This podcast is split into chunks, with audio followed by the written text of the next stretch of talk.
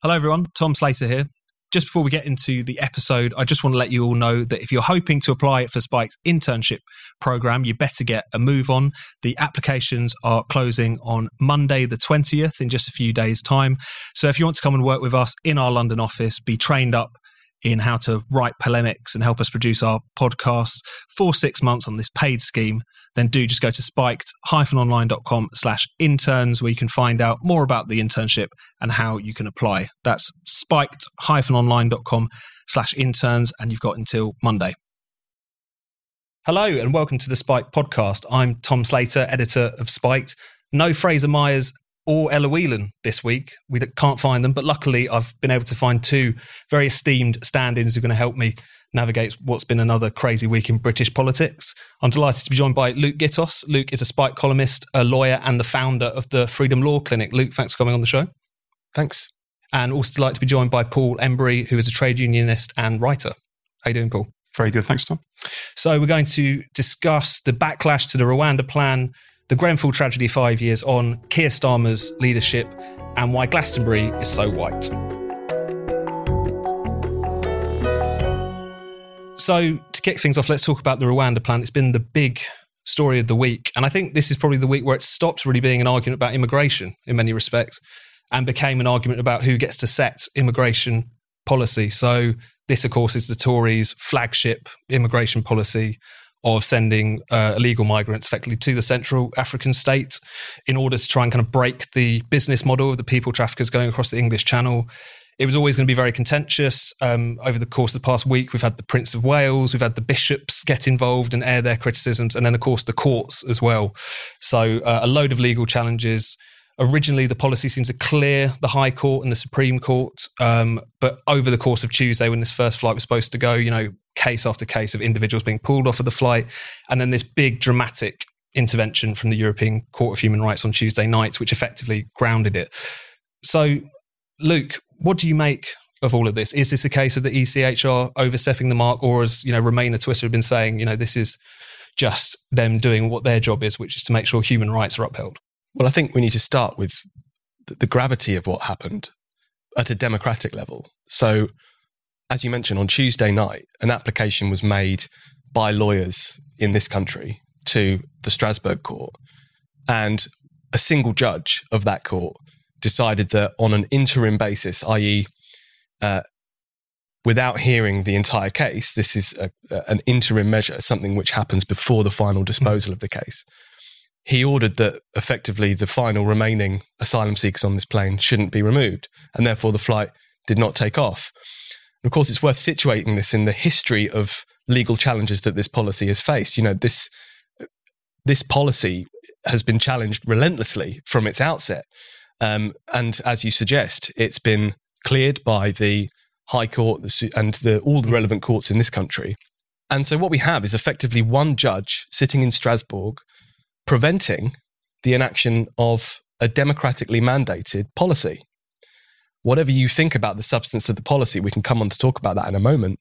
But this policy went through democratic debate, through our Houses of Parliament, it went through our courts, and all the relevant institutions of our democracy approved it. And we also know it has popular support. We know that more people hmm. support mm. this policy than don't. So effectively, what you have is one judge in the European Court overriding our entire democratic process in, in quite a significant way. Now, as you suggest, you know, the Remainer um, Twitterati, as we might call them, and we know who we're talking about when we talk about that, that particular set. Want, but, yes. but, you know, they would say, well, look, um, this is what the court is for. It's to put a, a, a kind of restraint on democracy.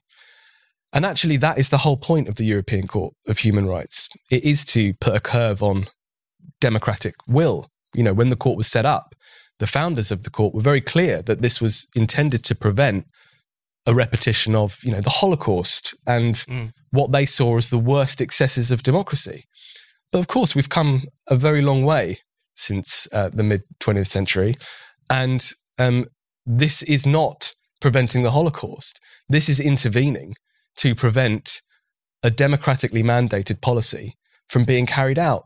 And I think a lot of the court's detractors, myself included, will see this as a clear example of how the court fetters the democratic will. And I think it's a problem. Mm. Paul, what was your take on all this? Well, I mean, Luke's the legal expert, I'm the layman, but looking from a layman's point of view, I, I found it disturbing mm. um, for, for very much the reasons that, uh, that Luke outlined. I think when you're in a situation where two national courts effectively in this country had said, look, there is no legal reason at this stage to, to grant interim relief to, to in response to the injunction, um, and the flight can go ahead, then when a judge from outside the country steps in at the last minute and says, no, it can't, then I think it does actually raise serious questions about democratic accountability, really. And whatever side of the debate you fall on on the Rwanda issue, and obviously, you know, there's a range of views on it. Um, I think that should jolt everybody. I think that should make everybody stop and think, hold on a second. What is the democratic process in this country? We've got a government that was elected with you know, a very decisive majority, not a government I voted for, not a government that I wanted to see. I've got some misgivings about the Rwanda policy uh, myself, um, but it was elected um, and it's entitled to implement the policy, as, as far as I can see, certainly without European judges stepping in mm. and saying, no, we're not going to allow you to do that. And I mean, I would be interested to know if on the wider policy, because we know, as I understand it, that the, the courts here decided that there needs to be a full review of the legalities of, of the whole Rwanda policy. Now, let's say in, I think, a month's time, whenever that review takes place and the policy is rubber stamped, is it then possible that the European Court of Human Rights steps in again and says, no, you've, you've done your review, but we are still of the view that this policy actually isn't acceptable? Um, then I think it becomes even more serious. Mm. Uh, so there are real questions around it. No, it feels like, especially after Brexit, we've had so many, you know, just the attempt to implement Brexit showed up all the kind of anti democratic aspects of our state as well as the various kind of legal obligations internationally we have. And it's amazing seeing so many people who are effectively cheering some of the most regressive and anti democratic parts of our system, you know, cheering the Prince of Wales for behind closed doors. Getting involved, cheering on bishops, cheering on judges. And some, you know, let's be blunt, some Tory or ex-Tory MPs have now become folk heroes on the left. Mm. You look at the likes of Michael Heseltine and Rory Stewart and people like that, who normally people on the left would be completely opposed to, um, but because of their particular view on Brexit and their, you know, they were they were part of that kind of Remainer uh, elitist kind of mentality, um, people on the left have flocked to them and mm-hmm. are now treating them as some sort of heroes. That's that's been interesting to witness. I think. Now, I remember at the one of the um, People's Vote marches, seeing Michael Heseltine get a kind of hero's welcome well, exactly. from the sort of London progressive, you know, activist set. So, but it, you know, never has it been more clear, at least for a while, that this really is about that democratic question. Um, but Luke, we've already seen Boris Johnson hint at the possibility of leaving the European Convention on Human Rights, therefore getting out of the remit of the court. Um, that seems to terrify a, the certain section of society that we're talking about. You know, the pundit class, the Remainers, um, all of those kinds of broadcasters. They do paint it, as you suggest, as like we're on the slippery slope then to Nazi Germany if we decide to peel these things back. Um, but I suppose part of it is it's a branding exercise. Who wants to be against human rights? But why should we be concerned, particularly about the European Court and the role it has on hemming in our democratic system? Well, I think that the human rights laws that we have restrain freedom, and I think they play a role in eroding freedom. And I think the reason for that is well, an example can can illustrate what I'm talking about. Whilst um, we've lived under the Human Rights Act since the 19, late 19, 1998, um, we've had more and more anti-freedom legislation come into play. Uh, and we, I think, as a society, have not had our freedoms protected by human rights legislation. Um, because really, the only intervention that the European Court can make is when, firstly, someone takes a case actively to that court. And when they take a case to the court, the law they're considering, the charter that um, underpins the court, the European Convention on Human Rights, says very famously, for example, with respect to free speech, um, it says that firstly, free speech is a qualified right, mm. meaning that um, free speech can be infringed in X, Y, and Z circumstances. And most of the cases aren't actually about um, what freedom means. They're more about how is it lawful to intervene in freedom against particular freedoms. So um, the court actually plays a role in defining how states can intervene in freedom. That's largely what its role is, I think. So by getting rid of the Human Rights Act, there is an idea amongst um, certain members of the commentariat that we would end up in a far less free society. But I think there is a case to be made that the opposite could be true because we'd have to think very seriously about um, what these freedoms actually mean. We'd have to have another renewed democratic debate about how free we want our speech to be, about how free we want freedom of conscience to be, um, and how we actually live in a freer society, how we actually make a freer society. At the moment, the kind of reliance on human rights laws to define these things for us, I think, makes us take freedom less seriously it's also important to remember that there is no law that could prevent us sliding back to the Holocaust. You know, the law did not. The, the, the fact that the that these atrocities occur is not because there is not a law preventing them. You know, so getting out of the Human Rights Act would not lead to a slide towards despotism in the way that people imagine. If anything, I think it could lead to a kind of renewed democratic debate about what these freedoms mean, and I think that would be a good thing. And Paul, on the question of how this is going to play, because obviously the main issue at, hand, of course, is the question of who gets to decide, as we'd already talked about. But you can't help but think, especially given the time that, say, the government has had recently, that this, a kind of battle with foreign judges, um, is going to be something which is going to play to their favour. You know, it's been another clear example of an elected British government wanting to do something. And again, because of this anti democratic interference, it can't. You've also got a very flat footed, I think it's fair to say, Labour leadership on this question haven't really wanted to come down one side or the other. They'll call the Rwanda plan unworkable, and that's pretty much as far as it goes. But how do you see this playing out? Do you think it is going to be of a benefit to the government and a problem for Labour, as a lot of people seem to think? I mean, if I were Boris Johnson, I wouldn't particularly, from a purely kind of strategic point of view, be losing any sleep over what the the European uh, Court of Human Rights has done because it does set up, as you say, a bit of a set piece battle. Mm. Um, you know, the Tories taking on the the Eurocrats again um, and speaking on behalf of the people.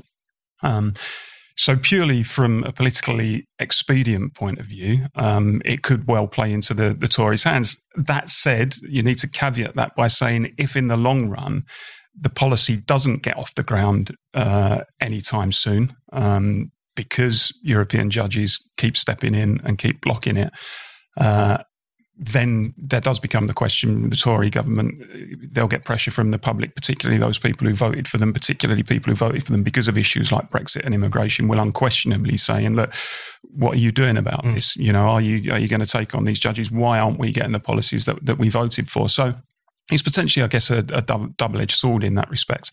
Um, and just just coming back on on the broader point that, that Luke raised, I mean, I, I wouldn't, I'm not an expert on uh, the European Convention of Human Rights, but I don't think I would lose any sleep if we were if we were not part of signatory to it. And the reason I say that is because it's almost as if some people are, are promoting this idea that without the European Convention of Human Rights, we would almost be some kind of benighted dystopia in this country. yep. You know, we we need we need this European Convention almost to be civilized. Um, and when you think actually it was here in England that we we had things like the English Bill of Rights and the Magna Carta and habeas corpus and all of these uh, cornerstones of liberty, which were in many respects beacons for, for the rest of the world to, to follow. I, am not really in the mood to take lectures from people uh, in terms of you know if you if you don't if, if you if you're not signatory to this then then you're going to go to hell in a handcart. I think that point needs to be made. Definitely. So let's move on and talk about a very grim milestone that Britain marked this week. So it was five years ago this week that um, the Grenfell Tower tragedy took place. Um, again, a fire in one particular flat, um, quickly ripping through the whole building, claiming 72 lives. Paul, this is something that you've written about yourself. It's something that you've personally very um, worked on, given the fact that you're a firefighter and a trade unionist, and were um, at the FBU, the Fire Brigades Union at the time. And there's a lot of questions about if we've learned any of the lessons really of the Grenfell disaster. It was basically found out very soon after that the problem here was the fact that there had been this external cladding added, which was combustible, which had acted as kind of a, again, a kind of chimney through which the fire spread around the building. Obvious corner cutting from the various firms who were involved, and just a general indifference, I guess, to the residents there who'd actually also raised some of these concerns. But as someone who's kind of followed this debate over the course of the five years, while if we're being honest, some of us might have been drifting over onto other issues, do you think we're at a place where some of the lessons are being learned at this point? I'm not sure, to be honest. Um, there has been some pretty horrendous stuff has come out of the the public inquiry over recent months. My concern and the concern of the the FBU is a lot of that stuff is not being reported in the media and not being picked up by people simply because you know, we're well down the road now in terms mm. of the public in- inquiry. When it launched, as all public inquiries, when they do launch, launch in a blaze of publicity, um, and the media is interested for some time, uh, and then after that, especially if it's a long public inquiry, the, the attention seems to to drop off. And I think that's exactly what's happened here. And the problem that that has led to, Tom, really, is the, the, people who have been on the witness stand recently, who have been facing really tough questions, quite rightly, because these are the people who did cut corners. Mm-hmm. Uh, and these were the politicians who did deregulate and did allow standards to drop. Those questions and answers are not getting the attention that they that they merit. And at the beginning of the inquiry, uh, and we argued in the union at the time that the inquiry was back to front because the phase one of the inquiry was all about what happened on the night, the actions of the firefighters, what they did, what they didn't do. And for months, we were subjected to this spectacle of firefighters on the witness stand being very honest and very brave and recounting their stories and facing forensic questions, um, not unreasonably, because that's what a public inquiry is there to do. And every mistake by a firefighter or by the fire service was on the front pages of the, the newspaper, um, the newspapers. And we argued at the time, look, we should deal with the events in the lead up to the, the fire. And that should be the phase one of the inquiry. We should be talking about why in an advanced Western city did 72 people die, um, you know, settle down for the night and die before the morning. Um, what kind of lax regulatory regime allowed lethal cladding to be fixed to a residential tower block, not just Grenfell Tower, but as we discovered, hundreds of other tower blocks as well who are the people responsible for that? Why did that happen? Get those people on the witness stand first when the, the full glare of, of the media is on them. Uh, and then events on the night we can deal with in the second phase of the inquiry. Um, so it's been it's been an eye opener uh, in the sense of the evidence that's that's been coming out of the inquiry, which shows just how shoddy um, some of the the contractors were in terms of what they did with the renovation of Grenfell Tower how some of them, frankly, just lied in order to to make more profit. For example, submitting false results for for tests in terms of the the safety of mm. the cladding. One quote was um, horse meat being passed off as beef. Um, all of this kind of stuff, uh, and consultants being told to to go away when they raise concerns about safety and so on. Um, and what I would say uh, as, as well, I was saying to Luke a little while ago, that whilst the Grenfell Tower fire was certainly unprecedented, no one had ever seen a fire like that before, it wasn't unforeseen. Um, and certainly the Fire Brigades Union back in 1999, giving evidence to a select committee of MPs, very explicitly raised the issue of cladding on high rise residential buildings and said, look, this is potentially lethal. It's, it's going to create fire spread around the building. Uh, it can go back in through the windows at upper, upper floors, etc. And it was almost chilling reading that again because, you know, that's exactly what played out at Grenfell. Uh, and as is often the case, politicians just dismiss the trade union for, for scaremongering and you know over egging it and whatever, and, and it turned out to it turned out to be absolutely bang on. Um, so I would I would just urge people, you know, look at look at the inquiry, see the evidence coming out, uh, understand the seriousness of, of what happened. You know, another thing, for example, is the local authority um, push through austerity driven cuts uh, in their building control department, which meant that surveyors were, were, were, left with a mountain of work. So when this kind of stuff is happening, inevitably it's going to raise safety concerns. So, so it's been, it, has been, it's been a tough five years, and it, it, was right that the anniversary was marked because the, the people there at Grenfell have still not had justice. Um, they still don't know why what happened to their relatives and loved ones happened in the way that it did. Um, they march silently most months on a silent march where they quietly protest and demand justice, and uh, and I'm with them in that, and I think we all should be. And Luke, it really is striking. I think a lot of people just can't understand why no one has, you know, been arrested even over this so far. I think it's amazing that that idiot who burnt that effigy of Grenfell Tower ended up in a prison cell before anyone else did. Um, what do you make of that? I mean, why is it that we're almost ca- incapable of kind of delivering justice in situations like this when, again, from pretty much day one, it was pretty clear cut what had happened. We might not have known all the details, but it was obvious that something, a, a kind of horrendous act of negligence at least had taken place. I think it's still unbelievably too early to tell. Corporate liability for criminal offences is very difficult to establish. The question is whether you, you can prosecute companies, you can prosecute individuals, and that might happen. You know, there's no there's no statute of limitations on this sort of thing. And when the inquiry concludes, it may be that the Crown Prosecution Service take a view that there is it's proper to bring a criminal case against one person, more than one person against a company, etc. So that I'm, I think the courts have done relatively well actually in, in kind of processing the reality here and dealing with what was an incredibly complicated um, set of circumstances. And I think the inquiry is very slowly playing a role that a public inquiry should play, which is to try and make sure that this never happens again you know, we've seen public inquiries being called for in all sorts of crazy circumstances over the last two decades. And arguably, the role of a public inquiry has become far removed from what they were originally set up to do, which was precisely what the Grenfell inquiry is now doing, which is establishing facts in a clinical and accurate way so that we can then formulate a response which tries to make sure this never happens again. It's worth mentioning the cladding scandal mm. um, because this is still rumbling on, still very much part of a huge number of people's lives where leaseholders are effectively living in flats they can't remortgage and they can't sell. And some are even potentially on the hook for huge, unaffordable remedial costs to their own property. Now, that's a scandal. And the government have attempted to remedy this through various grants. Michael Gove um, recently announced announcing more money, more pressure being put on freeholders to stump up the cash for these remedial works. But we know that this cladding is still across on buildings across the country, and that's had a huge impact on people's lives because they can't move, they can't do anything with the properties that they're in, and technically their properties are worthless.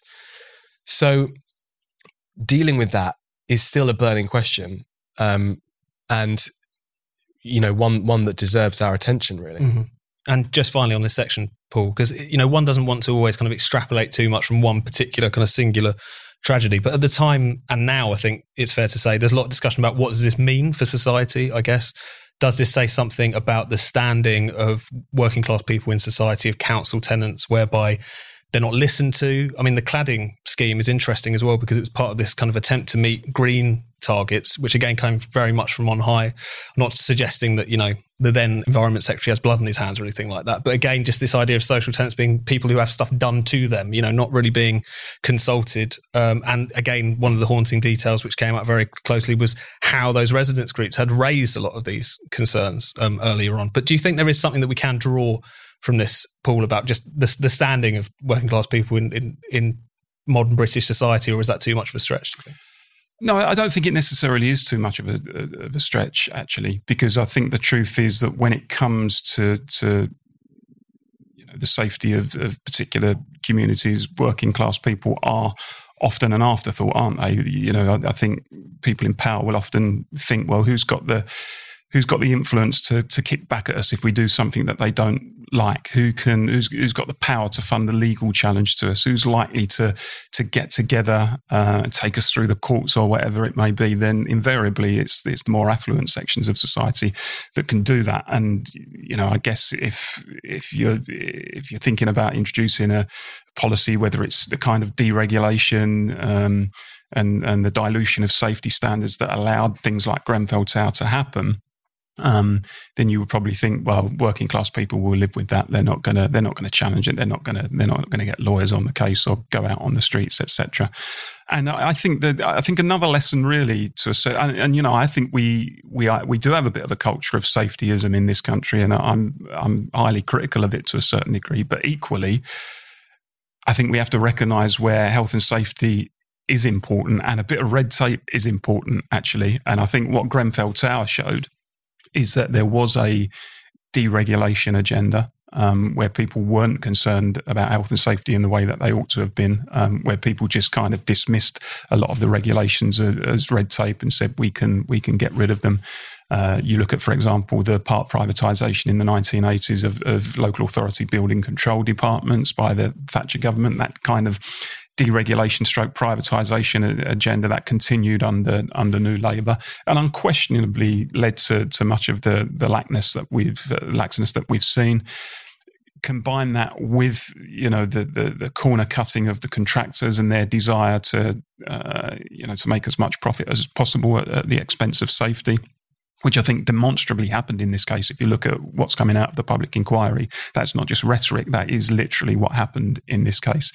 Um, I think those are, are, some of the lessons that we can learn from it. But I, I think the way in which the Grenfell community have, have galvanized over the last five years and said, actually, we're not going to be forgotten. We're not going to go away. We are going to keep on your case. Um, shows that actually you, you can't. If you do try and dismiss working class people, uh, if you if you if you see them as an afterthought, there's a chance they will come back at you, and good for them. So let's talk a bit about the Labour Party. So a lot of discussion in British politics in recent weeks has been talking about how dreadfully it's going for Boris Johnson, and of course it is. Um, you know, forty percent of his own MPs voted that they didn't have confidence in him just a week ago, and yet conversation this week has turned to the Labour Party again. Um, there was a poll in the Observer last week showing that even though Boris Johnson and Keir Starmer are not particularly trusted by the public. In some um, best prime minister polls, Boris Johnson is still edging it, which fascinatingly.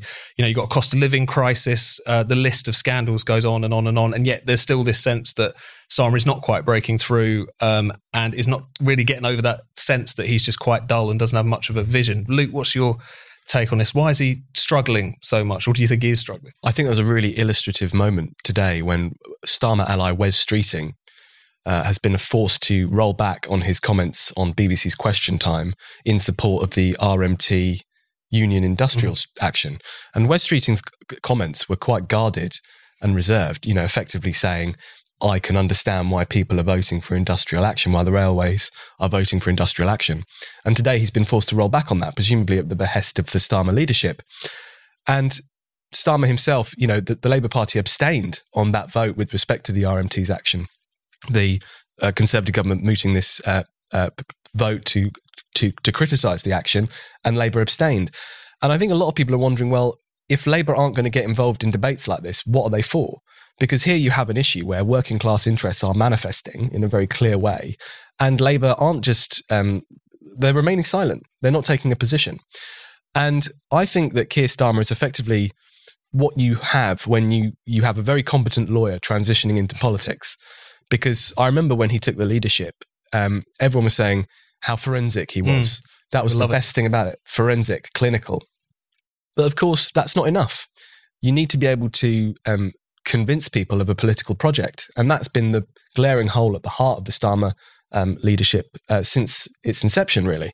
Um, and I think that you know, the idea in Boris Johnson, he, you kind of have the opposite of competence. You know, arguably the least competent, performative statesman. incompetence. Exactly right. Yeah, someone who doesn't care about the truth, about facts, um, but does seem to be able to connect with sentiment and ideas. Very interesting um, reporting I heard on a podcast this week that Labour tacticians seem to think that um, criticising Boris um, they don't want to attack him too directly because it's come to be seen as attacking Brexit. And I think there's probably some truth in that, in that what Boris has been successful in is embodying Brexit to some extent. Get Brexit done, the sloganeering, all of that sort of stuff has, I think, worked to connect him with Brexit, at least in the mind of, of the Labour Party and probably also with sections of the public. So Keir Starmer just can't connect with any grand political vision. He has no idea about how he would do things differently. And that's what we've seen throughout the pandemic what we've seen um, throughout Ukraine, through all the major moments of Boris's premiership, there has been nothing coming from the Labour Party as to how they would be different. Mm. And I think that is that is part of the um, problem when you have a lawyer transitioning into politics. You know, a lot of the new Labour leadership were lawyers, but they had an idea about what they would do differently. You know, New Labour was to some extent a coherent political project. Here you have someone who believes that he can survive and lead a party based merely on his handling of evidence, his marshalling of facts, and his ability to cross examine. And I think he's showing himself to fall way short. No, and I think you definitely got a point about Boris and Brexit. I feel like again the opposition to him kind of hands that to him naturally when you know as soon as Labour has an uptick in the polls, everyone says brilliant, we can reverse Brexit. Or you've got a shadow cabinet minister this week letting slip on a Zoom call suggesting that maybe we should go back into the single market. Hmm. Can't help but feed that. But um, Paul, what's your take on Keir Starmer? Obviously, you're a lifelong Labour supporter, probably more likely to be diplomatic than Neil Luke would. But you know, there was a, there was one, there was one survey this week where they said that the number one word that comes up when people talk about Keir Starmer is boring. Is he boring? Do you think? I'm, I, I mean, I'm a great believer that, as Tony Benn used to say, politics shouldn't be about personalities. It should be about issues. Um, that said, it would, be, it would be silly to pretend that personality isn't important in politics. It's for, for voters. It isn't just um, about substance. It is about image as well. Um, that's undeniable. Um, there is there's a lack of vision, unquestionably, from the Labour Party. There's a, a lack of inspiration, a lack of ideas.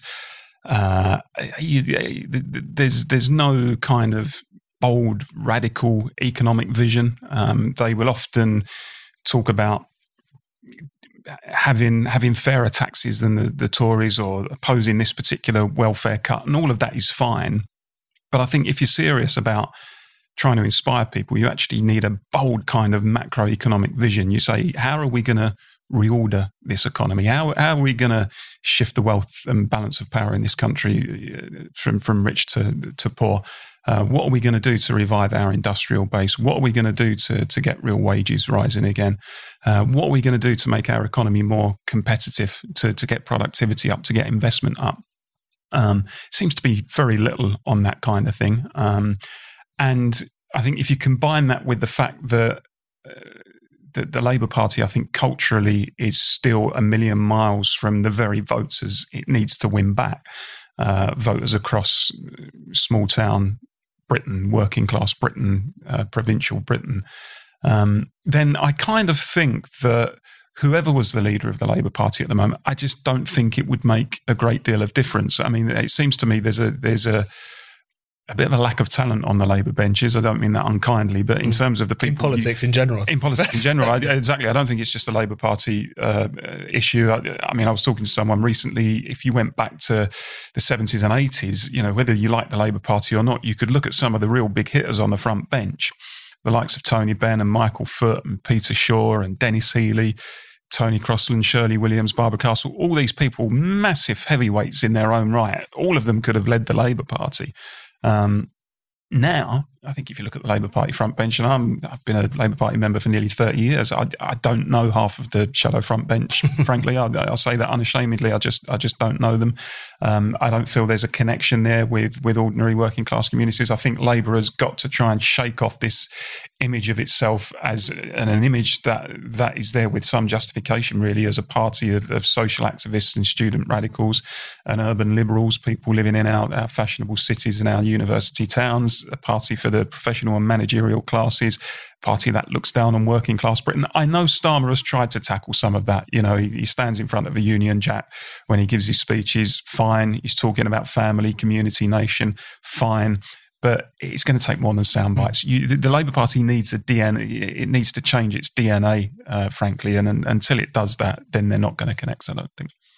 And we've got a few minutes left, but I just want to squeeze in the big topic of this podcast, really, which is why is Glastonbury so white? Um, you know, it often falls to comedians to ask the questions no one else will. In this case, it was Lenny Henry. He was talking to the Radio Times, I believe.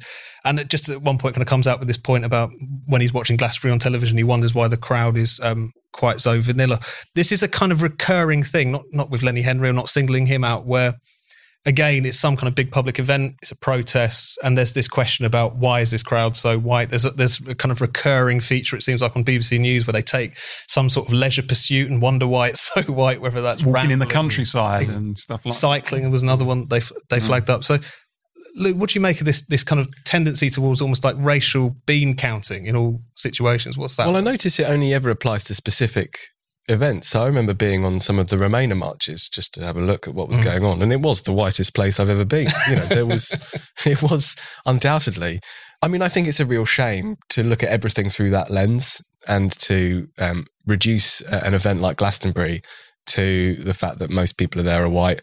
I mean, it, Glastonbury, you need some commitment to get there. You need money. You need to sit there on the waiting list and try and wrangle your way to get a ticket. Um, so who knows? Maybe it's a. I, I genuinely don't know why the majority of people there are white. I mean, it's not a. It's a diverse lineup this year. It's worth saying it's not a kind of culturally homogenous place. It is somewhere where different kinds of music are performed. There's no reason necessarily why the audience should be white, but nonetheless, you know, I think it's slightly ridiculous to reduce these events in this way. And I think it's sad because I, I also think that, you know, when Lenny Henry says it's interesting, uh, what, what, there is something else going on there which I can't quite characterize. Why is it interesting? What are you saying? Are you suggesting that you know the the algorithm that selects people for tickets is racist? are you suggesting that this is some grand um, that there is some sociological insight here? I doubt it. I, I think it's more about um, I suppose, making a point for the sake of making the point. And I think when when we live in a, an increasingly racially harmonious society, I would argue it's sad to see things through that lens. And Julie Burchill on Spiked this week suggested that the reason Glastonbury was so white is just because only smelly white middle class balls want to hang out with other very white very middle class balls. Probably true, quite very plausible. true. But Paul, what's your theory? I, well, exactly that. What Julie said, really, because it's mainly kind of white middle class students from the home counties, isn't it? So, of course, in the same way that if you went to a, a rap festival, I suppose the demographic would be very different. Um, I, I, I, just think some people are obsessed with, you know, you talked about bean counters, um, Tom, and, and it is almost as if people are seeking some, in every pursuit, in every public event, in mm. every walk of life, people are seeking some kind of perfect pro rata representation in everything. And if it if it doesn't fall that way, then there must be something wrong. There must be something structurally wrong. There must be some innate racism or something that we're we're just not getting. And the truth is, look, some people and people from different backgrounds are interested in things that other people are not particularly interested in, or they might go to events that other people might not particularly want to go to. And I just, I just don't look. I'm a great believer that, of course, you want to break down barriers, and and no one should ever be prevented from going to an event or from pursuing something they want to pursue because of, of their race or whatever. We're, we're all agreed that would be um, completely unacceptable. But equally, I just don't buy into this kind of social engineering, which says that unless you have got this kind of hyper diverse outcome that people want the whole time. And unless you achieve it, then there's something wrong, and we have to look in the mirror and we have to kind of um, go in for this self flagellation every time. Mm-hmm. Um, I, I don't buy it, and it needs to be resisted. Thank you for listening to the Spiked podcast. We're back every Friday, and you can now watch us on video too. Check us out on YouTube or go via the Spiked website, which is spiked-online.com. See you next time.